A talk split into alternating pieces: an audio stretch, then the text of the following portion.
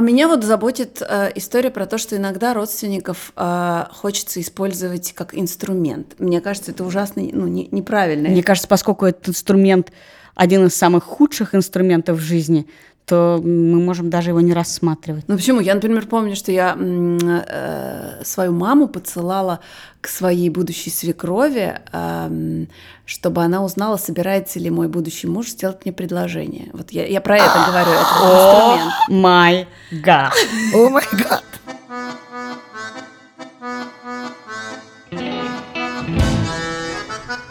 Всем привет, это подкаст «Как жить». Меня зовут Вика Кремер. Меня зовут Галина Тимченко, здравствуйте. И я, Катя Крангаус, привет. Подкаст наш по-прежнему состоит из вопросов слушателей, но теперь у нас появилось еще несколько рубрик в новом сезоне. Во-первых, мы даем друг другу задания, во-вторых, мы делимся впечатлениями э, от разных фильмов, книг, игр, курсов и рекомендуем вам все это попробовать. И, наконец, иногда вопросы нам задают не просто обычные слушатели, а всякие знаменитости. И сегодня мы добавим, наверное, еще одну рубрику. Катя, расскажи про новую рубрику. Да, это рубрика, мы ее назвали «Иногда они возвращаются». Это про наших слушателей. Мы предлагаем слушателям, чьи вопросы мы когда-то обсуждали в эфире, или слушатели, которые узнали себя в чужих вопросах, мы предлагаем всем нам писать записывать аудиосообщения и рассказывать, что э, изменилось в вашей жизни или почему вы повели себя так, что ваши знакомые и родственники вынуждены были писать нам. Или почему все было совсем не так, как рассказали ваши знакомые или родственники. Или а... как решили мы. Или почему, да, или почему мы решили все неправильно. В общем, пишите нам продолжение ваших историй или другие стороны ваших историй. А сегодня мы услышим историю девушки, которая узнала себя в вопросе, который мы обсуждали несколько выпусков назад. Давайте вспомним, в чем был вопрос и что мы обсуждали. Дорогая редакция, у нас с женой недавно родился ребенок. С большинством друзей и знакомых общаемся, как и раньше, а с друзьями, с детьми даже больше. Но одна близкая подруга семьи свела контакты к минимуму. На наши неоднократные приглашения в гости отвечает отказом, ссылаясь на занятость. Но, судя по соцсетям, находит время на других. У меня было еще одно предположение, но оно совсем из разряда фантастических. Это просто я в роли Лики Игнорируете реальность? Нет, наоборот, я ее додумываю, додумываю, додумываю. Я думаю, а что, если эта подруга была бы влюблена в нашего слушателя? А что, если в его и жену? появление, или в жену, и появление ребенка окончательно поставило крест на ее надежде. Если вы подруга этой семьи, просто напишите нам. Мы вам тоже поможем. А вот что сказала нам девушка, которая узнала себя в роли подруги из этой истории. Здравствуйте, дорогие Галина, Катя и Лика. А, мне кажется, что это самый подруга из вопроса семьи, с которой перестали общаться после рождения ребенка. Хочется немного объясниться и задать встречный вопрос. Долгое время подруга, которая не так давно родила ребенка, была моей лучшей подругой. Она практически спасла меня, когда я перевелась с одного факультета на другой.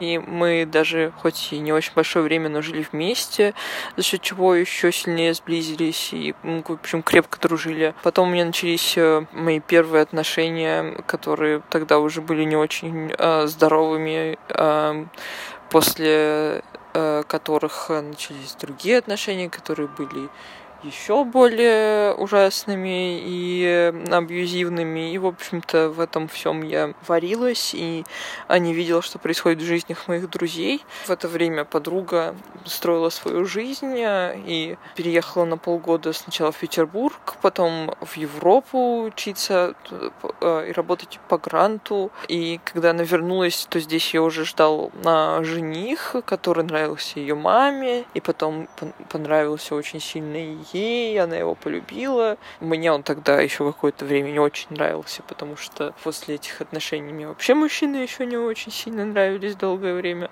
Кроме того, она все это время становилась все более и более религиозной, я становилась все более и более циничной. Она вышла замуж, она после этого да, стремительно забеременела и, родила.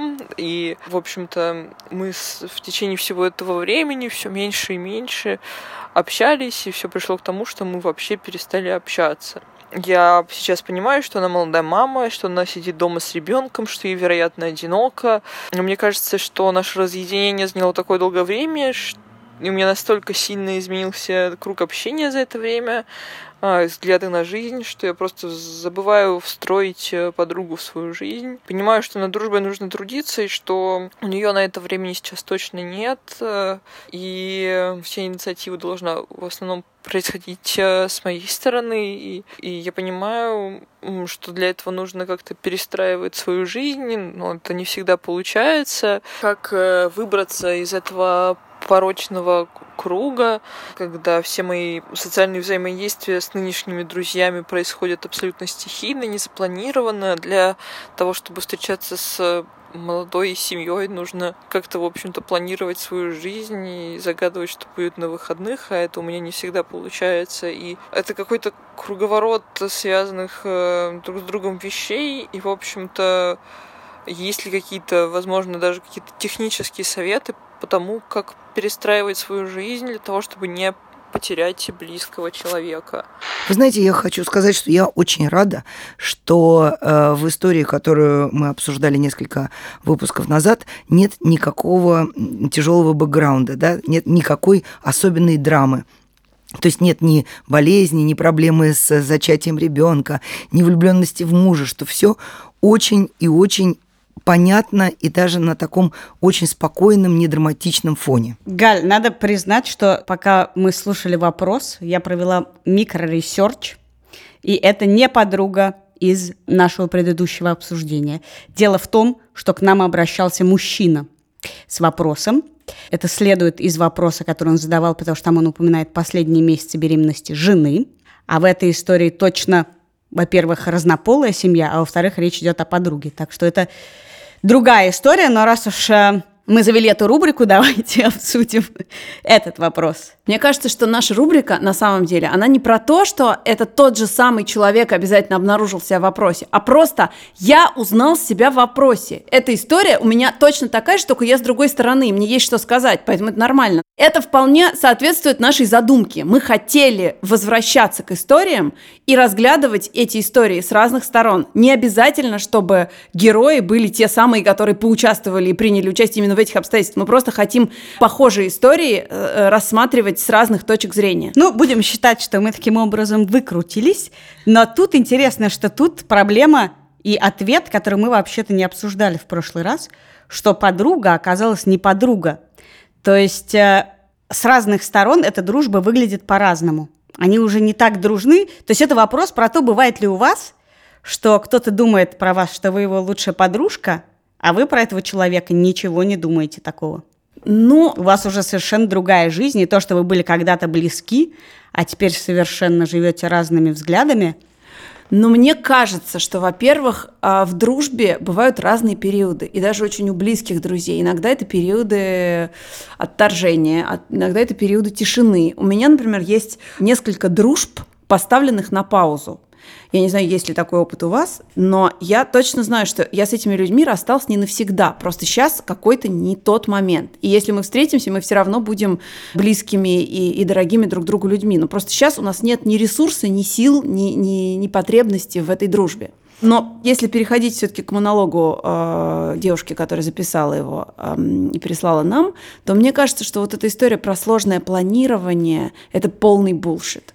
То есть Правда, давайте быть честными с собой. Это вам не сложно запланировать встречу. Это вы просто не хотите сейчас встречаться. Вы в этой встрече и в работе над этой дружбой и в этом контакте сейчас просто не заинтересованы. Сейчас, сейчас не нужно. Это, это как бы у вас нет никакой обязанности хотеть дружить сейчас. И это не значит, что между вами больше нет никаких отношений. Просто это такой момент, такой период, который может длиться очень долго. Лика, ты знаешь, а может быть и совсем нет отношений. Я вот сейчас, пока ты говорила, вспомнила историю, она, правда, немножко более драматичная, которая была лично у меня. У меня была приятельница, подруга даже, и мы были довольно близкими друзьями, и я считала ее тоже единомышленницей и, и так далее и тому подобное. И в какой-то момент она, рассуждая о своем молодом человеке, она тогда встречалась с мужчиной, который недавно развелся она произнесла такую фразу, что вот когда, если мы сблизимся, то есть в смысле, когда мы сблизимся, я запрещу ему общаться с бывшей женой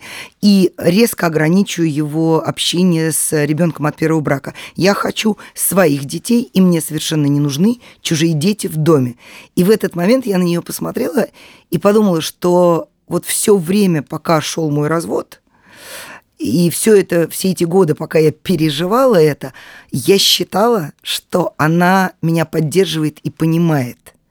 И когда я расстраивалась, когда муж не приходил к моей дочери в гости, и когда он забывал там отвезти ее в спортивную секцию, еще, я думала, что мы с ней мыслим одинаково. И вдруг я увидела это с другой стороны, что вот это как бы другая позиция.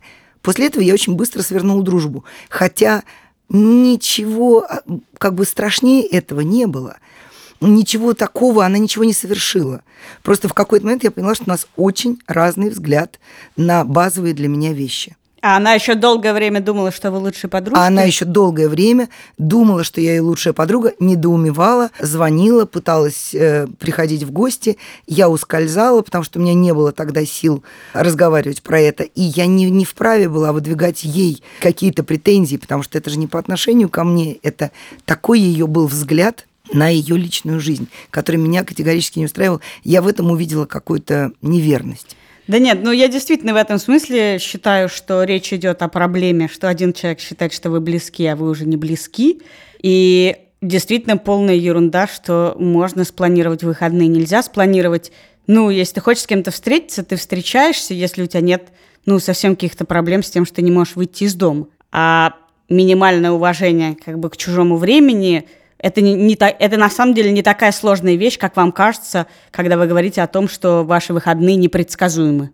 Вы знаете, мне, меня интересует вот в этом конкретном случае еще одна маленькая деталь. А эта деталь касается именно такого а, как бы не поколенческого, а социального разрыва.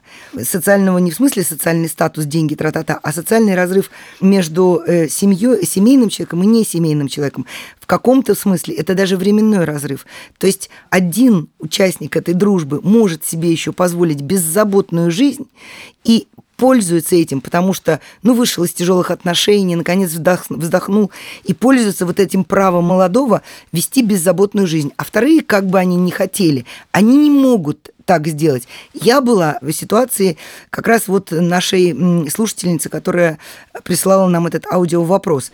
Потому что, ну, э, простите, на, конечно, в, своей возрастной категории, потому что часть моих подруг уже перешла в пенсионный, предпенсионный возраст или э, стали как бы все больше и больше смотреть в сторону того, как быть хорошей бабушкой, а не то, как состояться как человек, личность там и так далее. Потому что как бы им кажется, что уже состоялись. И в каком-то смысле по отношению к ним я в таком же положении. Я работаю с людьми сильно младше меня, я провожу свой досуг с людьми сильно младше меня, и, честно сказать, мне прям совсем неинтересны разговоры про внуков, про дачу, про какие-то там э, поездки к морю двумя старушками, ходить вот э, вдоль пляжа и обсуждать, какие, какая молодежь нынче пошла.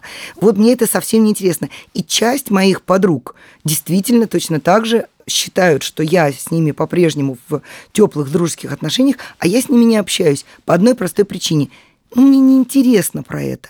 Но мне интересно, что и вы идеологизируете и противопоставляете свой, вот, этот, вот эту разницу. Вообще-то нет никакого противопоставления между тем, что человек э, любит обсуждать внуков и ходить вдоль пляжа, и тем, что он со состаивается как личность.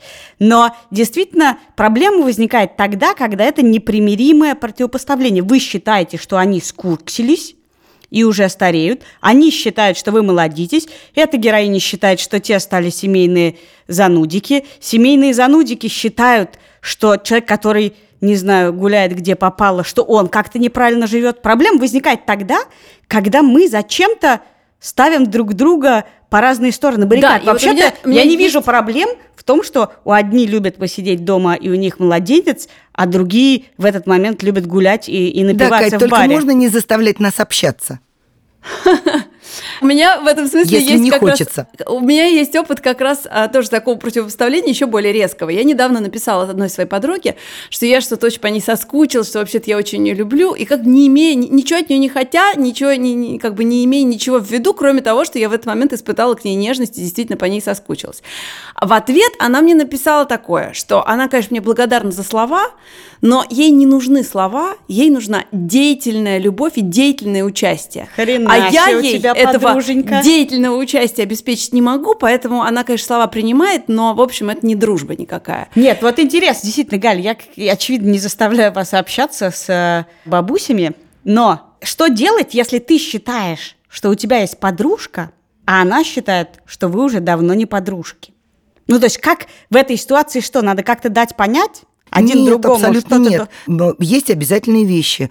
Ну, я не знаю, там день рождения. Или когда тебя приглашают, например, на дачу, ну, на открытие сезона дачного. И ты приезжаешь и немножечко работаешь клоуном, немножечко улыбаешься, ешь и хвалишь, задаешь вопросы, выслушиваешь ответы и часа через два с половиной быстро-быстро за руль домой. Ну, то есть наш ответ, совет этой девушки простой. Предпримите усилия, сходите один раз в гости, поулыбайтесь, сделайте козу и можете гулять дальше, пока вам не захочется Или общаться. не предпринимайте такая усилия. Дань, или, дань ну, дружбы. или не предпринимайте этого усилия, если вы не хотите Ну, мне этого. кажется, вообще-то Вы никому не нормальная, вообще-то это нормальная дань дружбы. Ну, просто как на похороны. Ты же считаешь, что надо ходить на похороны когда-то, не знаю, близким людям или к родителям когда-то близких людей.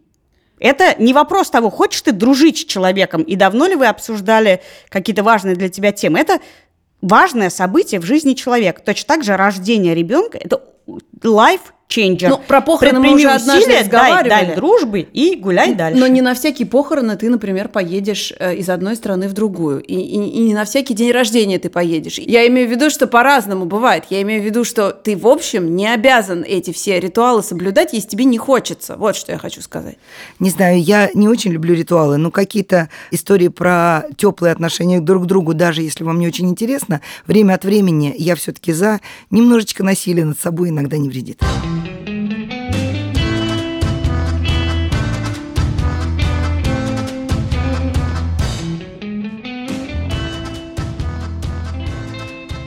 Дальше у нас аудио вопрос. Давайте его послушаем. Здравствуйте, Галя, Катя и Лика. Я встречаюсь с парнем 4 года, безумно его люблю. Думаю, что у нас все хорошо. Мы видимся каждый день, разговариваем обо всем на свете, и мне очень комфортно рядом с ним. Но есть одно но. Он не хочет знакомить меня со своими родными. Его родители живут в другом городе, но тут проживает его сестра старшая и брат. Я пыталась поговорить на эту тему много раз, но он просто отнекивается и говорит, что куда нам торопиться.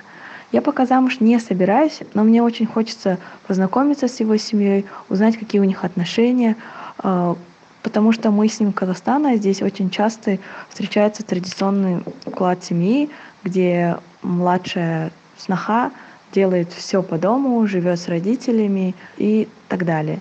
Перегибаю ли я палку и нужно просто наслаждаться отношениями, или это какой-то показатель его несерьезности? Спасибо за советы. Я помню прекрасно, как не я знакомила, ну, я познакомилась со своей свекровью при экстремальных обстоятельствах, скажем так, и не очень обрадовалась ни я, ни она, мы не обрадовались этому знакомству. Но когда познакомились наши семьи, это было еще смешнее, потому что свекровь, выйдя из э, квартиры моих родителей, не обращая внимания на то, что я была там, она сказала, Лёша, ни в коем случае, это совершенно сумасшедшая семья. Я к тому, что, может быть, и не надо знакомиться. Нет, мне интересно, у меня не было никогда такого опыта, потому что вообще знакомство с родителями как этап для меня всегда отсутствовало, всегда происходит, ну как-то, если ты все время проводишь с одним человеком время, а семья тоже все время на тебя претендует, или, по крайней мере, вы хотя бы часто встречаетесь, то это как-то само собой произойдет, как у вас, видимо, я знаю эту историю, или чуть менее экстремально. Ну, в смысле, так или иначе, вы пересечетесь. А если э, семья находится в другом городе, и это какой-то этап в жизни, то действительно он может что-то значить. Возможно, он значит, что молодой человек стесняется своей семьи. Или что он не хочет, чтобы вам начали задавать вопрос, когда вы немедленно женитесь, родите детей, или еще 100 миллионов каких-то причин, которые вы приписываете на его несерьезность, а на самом деле не имеют к вам отношения. Но в целом, ну хорошо, я все понимаю про традиции. Но вообще-то зачем вам его родственники, если вы, тем более вы говорите, что вы пока не собираетесь замуж? Ты знаешь, это очень о многом Но говорит. отношения у вас с человеком, а не с его родственниками. О, нет, это ошибочно. Если ты долго живешь с человеком, у тебя отношения со всей семьей Лика. Зачем? Ни зачем, так получается. Ну, как бы, зачем? Ты, как бы, ты по доброй воле приобретаешь себе довольно большое количество может быть, совершенно смысле, если ты живешь человеком, ты их всегда приобретаешь. Если ты видишь их в лицо, ты хотя бы знаешь, откуда ноги растут. А ты, ты Человек что ты не, хочешь не- это не в вакууме. В смысле, ты имеешь с этим дело каждый день. А так ты видишь, о, так это ж ты меня путаешь со своей мамой, или о, у вас в семье и бабушка так себя вела. Ну, то есть, на самом деле, это довольно о многом говорит тебе и о твоей будущей семейной жизни, и о твоей нынешней семейной жизни, и какие-то вещи тебе объясняет. Ну, Если, более того, если семья живет в другом городе, то даже более безопасно вообще-то знакомить, потому что нет никакого прихода в гости. Но мне кажется, что про семью можно для начала хотя бы хорошо, как промежуточный этап, расспросить, познакомиться с этой семьей в рассказах вашего молодого человека. Пусть вы как бы вы поймете, что у них за отношения, как было, как, как складывалось его детство, как, как эта семья вообще в принципе устроена. Или вы это все уже знаете? Ну, вообще Судя- 4 года это достаточный срок, чтобы все уже узнать. Хотелось бы, чтобы молодой человек из этого вопроса пришел к нам в следующий выпуск с аудиоисповедью и рассказал бы нам о том, почему он на самом деле не знакомит девушку с семьей. Но вообще, если вам кажется, что это он делает, потому что у него несерьезные намерения, то получается, что вы хотите познакомиться с его семьей для того, чтобы как-то покрепче его к себе привязать. Вот это Лик, точно какой-то п- путь э, заблуждения, мне кажется. Лик, ну вот я как раз и хотела обратить внимание на некоторый разрыв логики э, в обращении.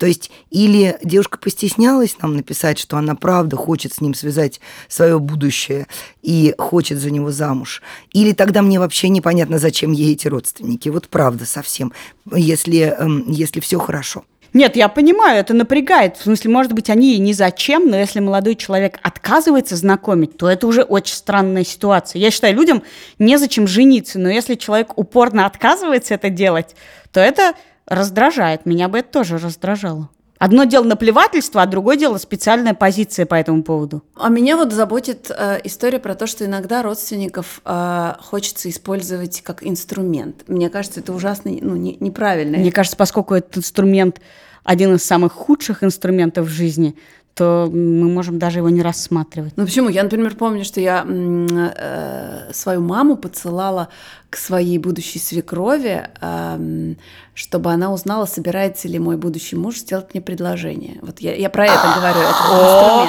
май гад. О май гад! Ну, Что теперь?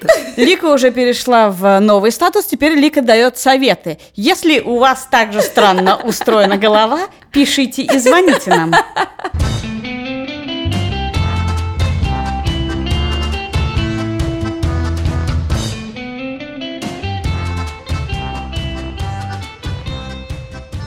Здравствуйте.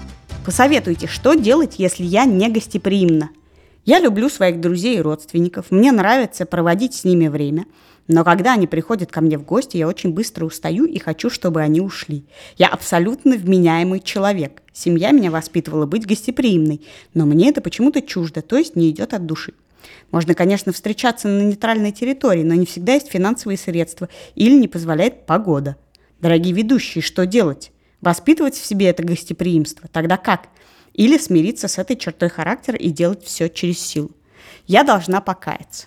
Давай. Это уже ответ. Это уже ответ. Я должна, я узнала себя в вопросе. Дело в том, что мои близкие друзья издеваются надо мной и часто припоминают мне, что когда в школьные времена я болела, и они, как хорошие подружки, приходили навестить меня, то ровно через час я говорила им «Спасибо, вам пора». И я очень хорошо понимаю эту проблему. Мне кажется, что есть два варианта причин, по которым вы испытываете эти чувства. Первое – это собственный дискомфорт. Вы чувствуете некоторую ответственность, что вы должны быть э, гостеприимны, вести разговор, что-то делать, а вы не понимаете, как. И в детстве у меня была ровно такая проблема. Я не понимала, как должно быть это устроено, о чем я должна говорить, как мы должны сейчас дружить, что надо делать. А вторая причина, которая э, часто встречается и сейчас, это что гости не чувствуют ваших границ или правил вашего дома, что В смысле, что э, они не знают, например, когда не уйти? уходят. Бывают такие гости, которые не уходят. И я не знаю, до сих пор не знаю способа, как, например, в 3 часа ночи сказать «Спасибо, мы уже хорошо Ой, я провели время». Кать, прости, пожалуйста, можно я тебя прям сразу перебью? Вот когда тебе было условно 12 лет, ты могла своим подружкам сказать через час «вам пора», а когда тебе 30, ты не можешь? Да, я стала гораздо более воспитанной.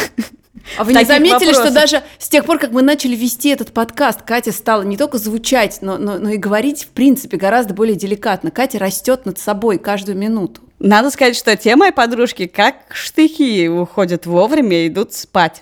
А Наученные. новые, да, новые друзья, они не знают, что раньше я просто говорила спасибо, ваше время вышло. Я как раз всегда могла это сказать, у меня это обычно звучало как «Ой, мне завтра ужасно рано вставать» или «Ой, я...», я... А тебе человек говорит, да, скоро вызову такси. Проходит да, так еще давай я час. тебя вызову. Я, я, там- мне всегда кажется, что дешевле самой вызвать, чем ненавидеть человека, который у тебя в гостях. Но я в целом, э, у меня тоже есть эта проблема. И мне тоже кажется, что это я задала этот вопрос, как бы я узнаю себя в этом вопросе. Но мне хочется спросить, а вам интересно попробовать? Вам интересно почувствовать себя королевой вечеринки, в смысле з- вашей собственной, которую вы сами создали, сами Это пригласили, сами приготовили, ну, пригласили гостей, неважно, я имею в виду, вам интересно состояться в этом? Тогда, Я, ну, кстати, на самом деле, вот, дай вот. договорить. Я поняла твою мысль, я хочу, я хочу дополнить ее, дополнить твою Кто-то мысль. обещал не перебивать в этом Ну, это сезоне. было, это было в прошлом выпуске. Все изменилось. Наврала. Тут есть какие-то вещи, я про себя поняла, я просто хочу договорить, что мне очень трудно с мало знакомыми. Есть комфортные гости, которые у тебя могут лежать, ты сам пойдешь спать, есть, и вы там, может, пять часов сидеть, и не надо никак за ними ухаживать. Но я поняла, что с мало знакомыми людьми мне некомфортно быть тет-а-тет, что я прям схожу с ума. Я, ну, когда все напряжение от ведения разговора и гостеприимства на мне одной. Я поняла, что с не очень близкими людьми мне удобнее, когда минимум два гостя. Таким образом, разговор все время, ну, как у нас, три ведущих, это гораздо комфортнее, чем два ведущих, потому что мы все время друг от друга отскакиваем, и на каждом из нас лежит чуть меньше ответственности за ответ. Можно я вклинюсь и напомню все-таки, что мы отвечаем не на наши вопросы в этот раз, а на вопросы слушателей. И слушательница нам пишет, я люблю своих друзей и родственников. Но когда они приходят ко мне в гости, речь не идет о незнакомых людях. Речь идет о, о друзьях и родственниках. Но мне кажется, усталость, э, она связана именно с, со стрессом и ответственностью, который наша слушательница на себя в этот момент повешивает. Короче, дайте Господи, что сегодня у меня со словами? Мне кажется, что попробовать и почувствовать в этом удовольствие и кайф стоит. Ну, в смысле, спланировать и сказать, вот я проведу сейчас, я три раза приглашу своих друзей и родственников в гости, и три раза сделаю это так, чтобы это понравилось и им, и мне самой. А дальше я сделаю вывод о том, хочу ли я вообще это повторять, или, или я не гостеприимна, и мне с этим нормально, потому что вы никому не обязаны быть гостеприимной. Вообще да, но явно, обязанности не явно существует. девушке хочется быть гостеприимной, и Попробуйте тогда надо тогда. честно попробуйте, но сначала честно попробуйте понять, от чего именно вы устаете. От того ли, что они сидят до трех ночи и не уходят, или от того, что повисает пауза, и вы чувствуете ее неловкость, или от того, что они начинают задавать вам много вопросов. Ну, то есть должен быть какой-то ответ на то, почему вы так быстро устаете от них. Что Хорошо. именно делает а эту теперь совет от гостеприимного человека, наконец-то.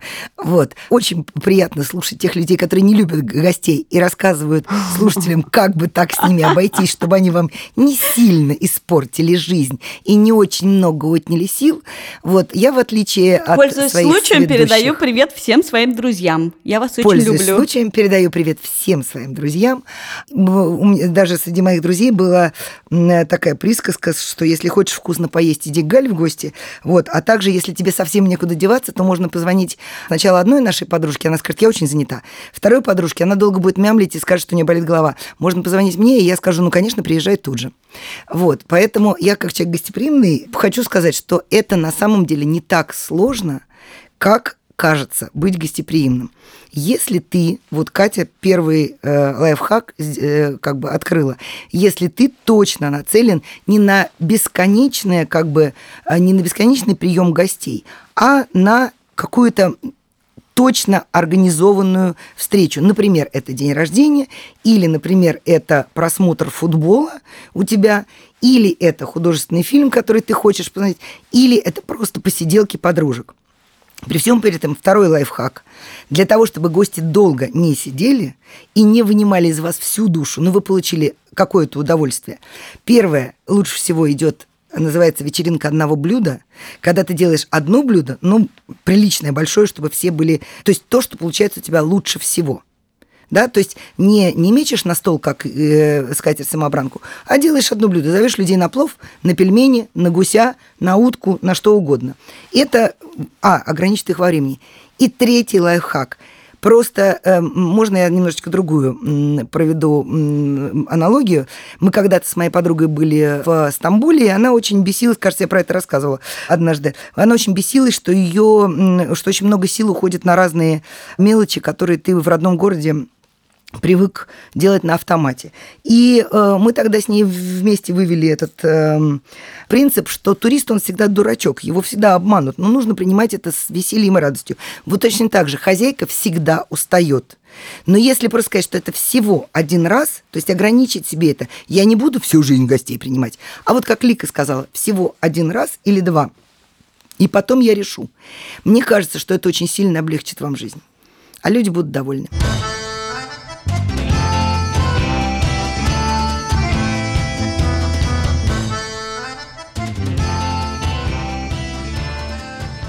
Значит, тут опять непростая история, непростый вопрос. Дело в том, что неделю назад объявили, что одному из учеников московской школы удалось набрать 400 баллов на ЕГЭ за 4 экзамена.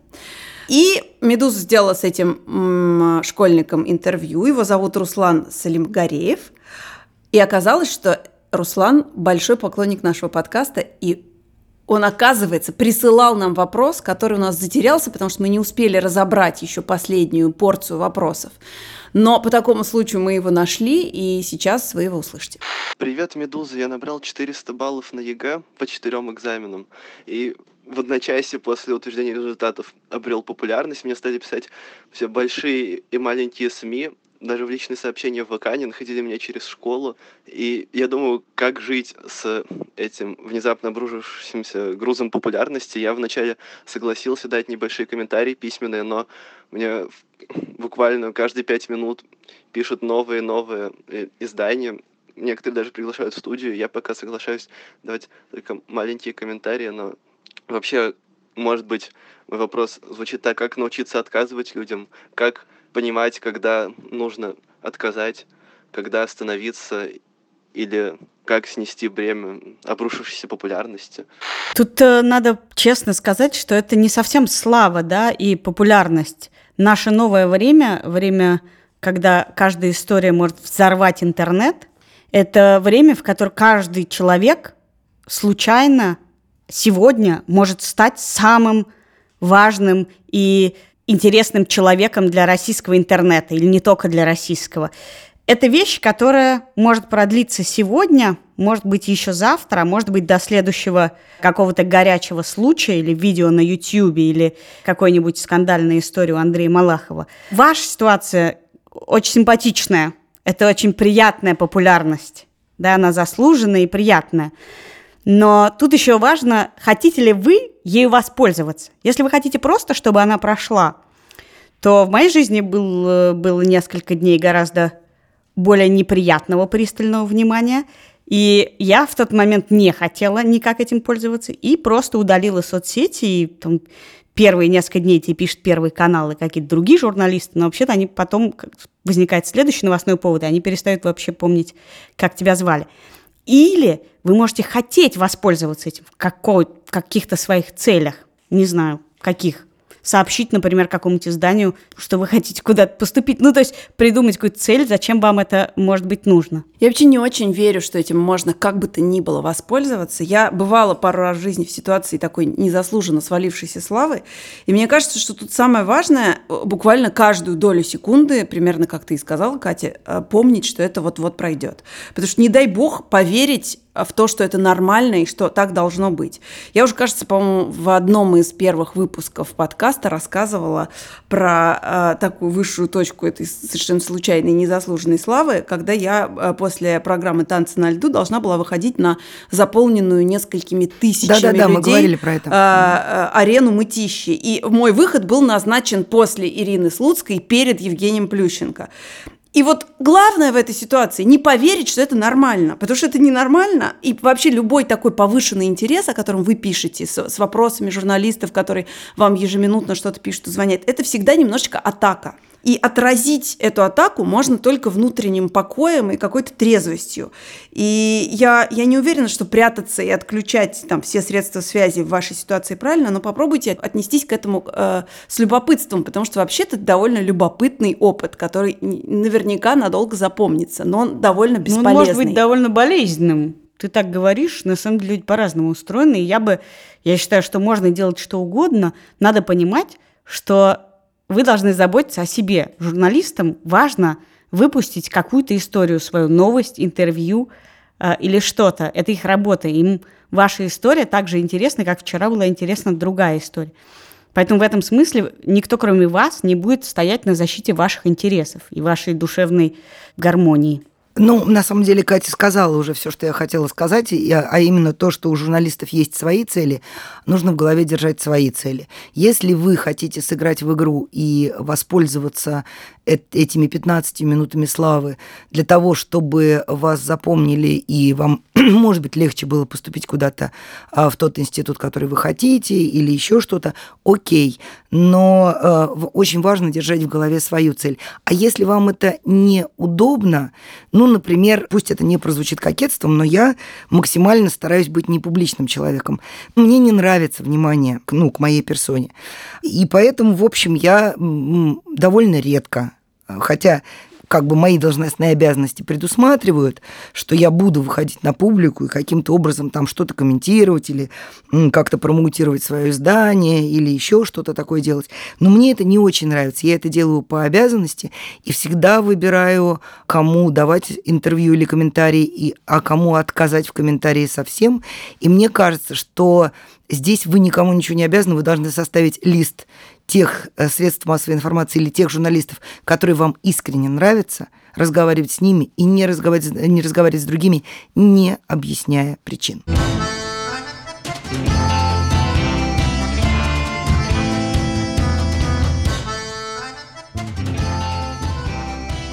У меня вопрос про власть и харизматичных лидеров – я не раз сталкивалась с тем, что в небольших сообществах по интересам приятные лидеры в какой-то момент начинают вести себя деспотично. Запрещают свободное обсуждение и наказывают за отклонение от своего мнения, которое неожиданно становится догмой. Самое пугающее для меня – появление за этим толпы восторженных адвокатов, которые со временем начинают нападать на инакомыслящих раньше, чем выскажется лидер. Меня это удивляет. Мы все тут собрались, потому что интересуемся чем-то. Так почему бы не обсудить это и не поспорить лишний раз? Сама я никогда не попадала под такой каток, но каждый раз, как вижу, что это происходит с людьми из одного со мной сообщества, испытываю недоумение и возмущение. А добиться объяснений не получается. Как вы думаете, такое положение вещей – это ок и необходимо для безопасности сообщества, или это граничит с сектантством и надо с этим бороться? Ой, прямо а наша слушательница описала классический паттерн развития небольшого э, сообщества. Выделение лидера, потом образование вокруг этого лидера ближнего круга, который поддерживает э, этого. Это все сказка «Новое платье короля». Но судя по тому, э, что написано в вопросе, наша слушательница сама пока во все эти конфликты не вмешивается. И она э, выбрала такую выжидательную позицию наблюдателя. Потому что она говорит, что она э, в, под этот каток никогда не попадала и вот не понимает, нужно ли с этим бороться. То есть она пока ни с чем не борется, судя по всему. Мне, меня радует то, что она очень здраво а, оценивает ситуацию и очень правильно разложила схему взаимодействия внутри этого небольшого сообщества. Довольно стандартная ситуация, к сожалению. Мне кажется, про это много вообще-то говорено и писано. Я помню, я читала эту Петрановской про закрытые сообщества и сектантство. И, безусловно, в небольших коллективах, в том числе в нашей профессии, журналистских или вообще в стартапах, это является естественной чертой люди, которых мало и которые объединены для того, чтобы небольшими силами или какими-то силами делать большое дело, которым всем очень нравится, и они считают великим, например, или просто классным и важным, это происходит. Вопрос в том, как это развивается. Да? Развивается ли это в, в замкнутое, еще более замкнутое сообщество, где каждая эта черта усиливается и становится действительно больше похожа на секту. Или это разрастается, ну, условно говоря, мне кажется, в «Медузе» ровно так и было – ну, с каким деталям, безусловно, когда ты объединяешься, еще и уезжаешь, и вот это все так развивается, конечно, у нас были какие-то признаки сектанства и лидеров, и вот это. Но другое дело, что когда, например, коллектив растет, то это уже очень сложно поддерживать. То есть надо очень специально поддерживать именно эту деталь, что это сектанство.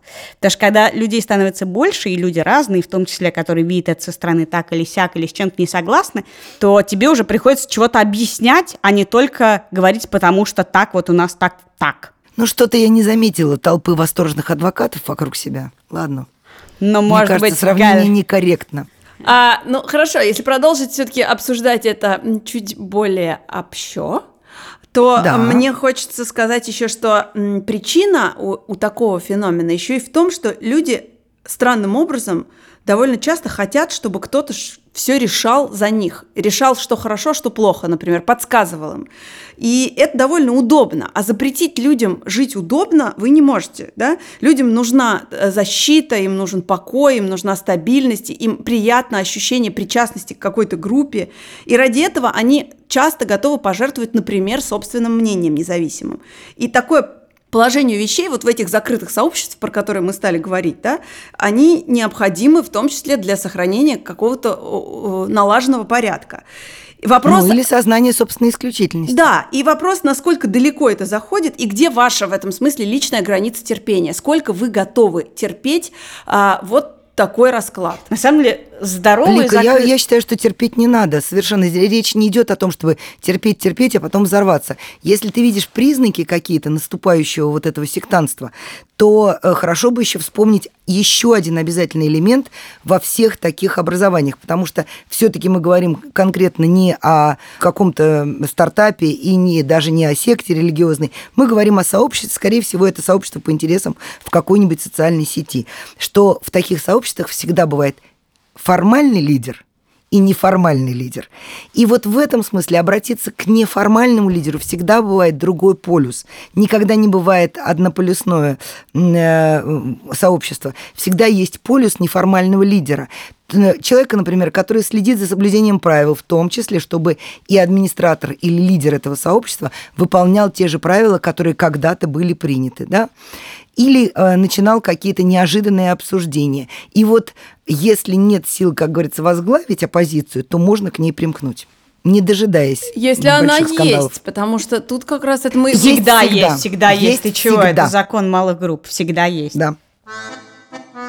Это был подкаст «Как жить». Серьезный выпуск. Это был серьезный выпуск подкаста «Как жить». И мы. Галина Тимченко.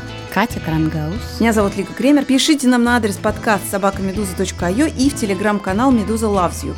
Подписывайтесь на наши подкасты, пишите нам, что вам нравится, а что не нравится. И ставьте нам оценки в приложении Apple Podcast, потому что это помогает другим узнать о том, что мы есть. До И свидания. если мы обсуждали ваш вопрос или вашу историю, и что-то в вашей жизни после этого изменилось в связи или вопреки, Или вы узнали себя в каком-то из вопросов, что то, этот вопрос про вас. пожалуйста, обязательно напишите нам и расскажите, что у вас происходит. До свидания. До свидания. Счастливо.